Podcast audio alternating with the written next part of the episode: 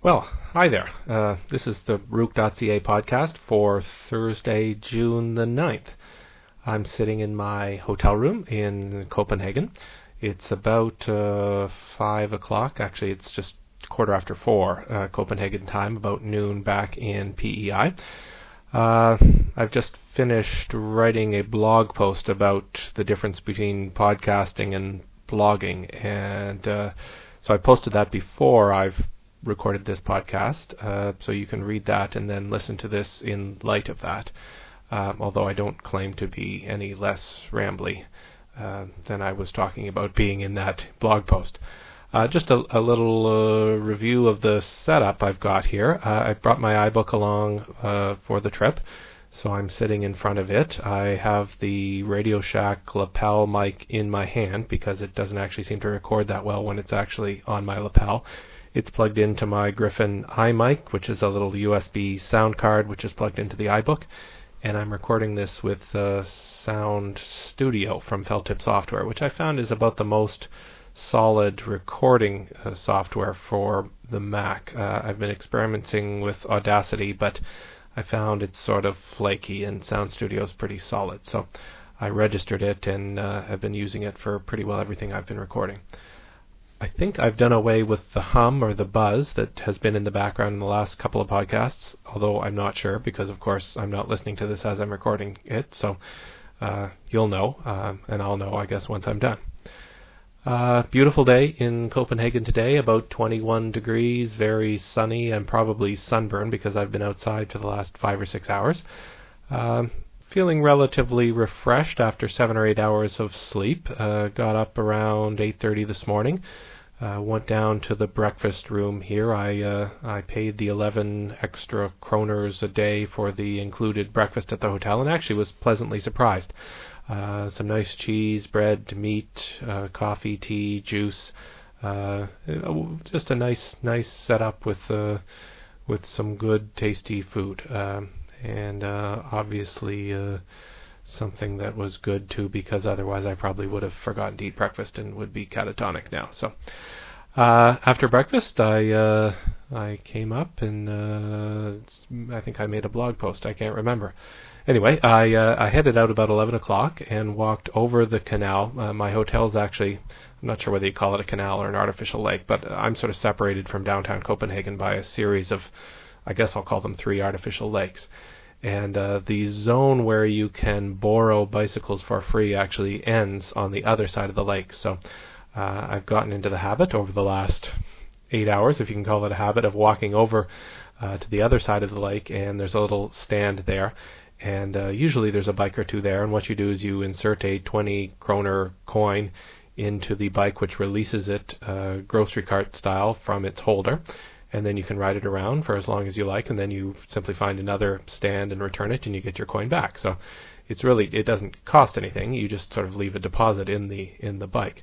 Uh, found out what I thought was a good bike there, and in fact, a man who I think was from Germany uh, came up and we had a little conversation in English, and I sounded like a Copenhagen veteran because I told him about the whole system. And then uh, he said he was going to try it, and he went off in search of another bike. And I got on my bike and started pedaling away, and wasn't going very fast, and realized that in fact the bike had no chain. So some expert I am, I suppose. Uh, so I left the bike back, and I turned out I had to walk a little further into the uh, into the city, and finally found a very good new bike, and uh, stuck in my coin, and decided that my first destination was going to be the Danish Architecture Center and that required riding through the downtown and across. I guess it's a canal, uh, or maybe it's part of the ocean, or maybe it's a river, but it's a big body of water with bridges over it, and uh, it's interesting just to see the prevalence of bicycles here. It's just it boggles the mind. I thought uh, Ljubljana in Slovenia had a lot of bicycles, but this this is just you know people from all walks of life, from young kids to senior citizens uh, people wearing business suits, people wearing sandals. Uh, it's just a part of everyday life in Copenhagen, I guess, and it's quite remarkable to see.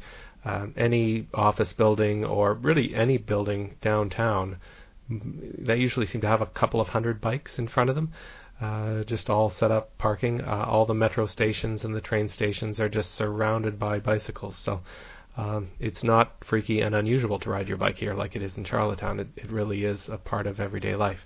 Uh, nobody wears bicycle helmets. I think I saw one person wearing a bicycle helmet today.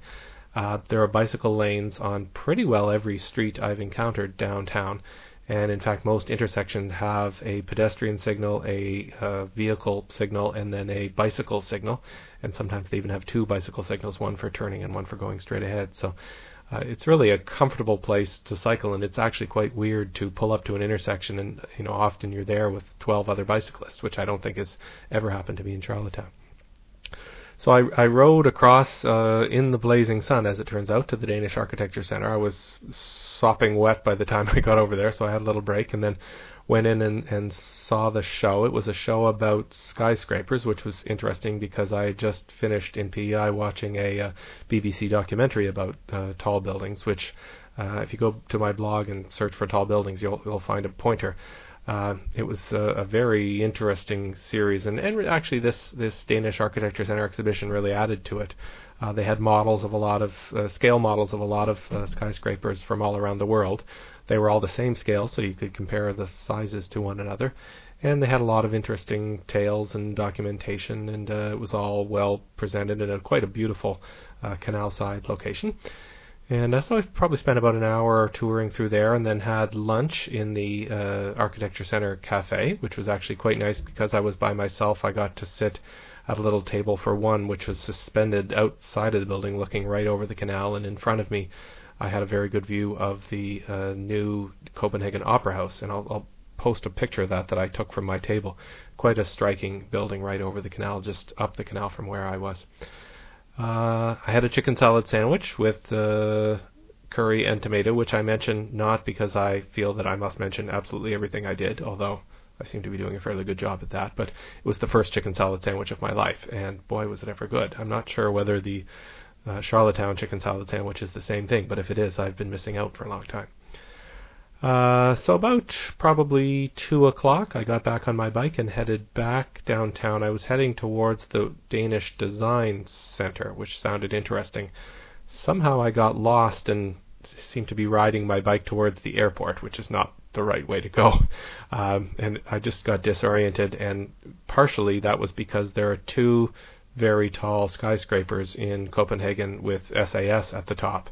Uh, and I was heading towards the wrong one, which is more towards the airport from the downtown. So I finally got myself uh, figured out. I got to the Danish Design Center only to find out that its uh, floors were being refurnished today, so it was closed. So I decided to ditch the bike in front of the town hall square and probably spent about an hour and a half just wandering around. There's a big pedestrian shopping street or streets downtown, and so I just wandered around, uh, just looking to see what I could find. Sort of was keeping an eye out for portable voice recorders so I could do some portable podcasting. Didn't really find anything that uh, that was suitable yet, although I've got a, a line on a Sony one which I'm going to do some research about before I head out again. Um, walked all the way to the end of the pedestrian mall and found a metro station and uh, hopped on the metro, which is Copenhagen's new subway system, went two stops, and ended up almost right in front of my hotel. So I'll have to keep that in mind because it's an easy way to at least get back and forth downtown when I'm not bike capable. Uh, anyway, so it's uh, as I said, it's about 4:30 now, and the uh, the reboot conference meetup uh, is happening down back downtown. Actually, I think I've tracked down the location and uh, I think that's getting started about seven seven thirty. So I'm gonna grab some. Uh, well, I'll probably have a nap, grab some dinner, and then uh, head over there. So. This has been, I guess, the reinvented podcast for Thursday, June 9th. It's Peter Rukavina in Copenhagen. I might be back later today, I might be back tomorrow, or might not be back at all. Who knows? Thanks.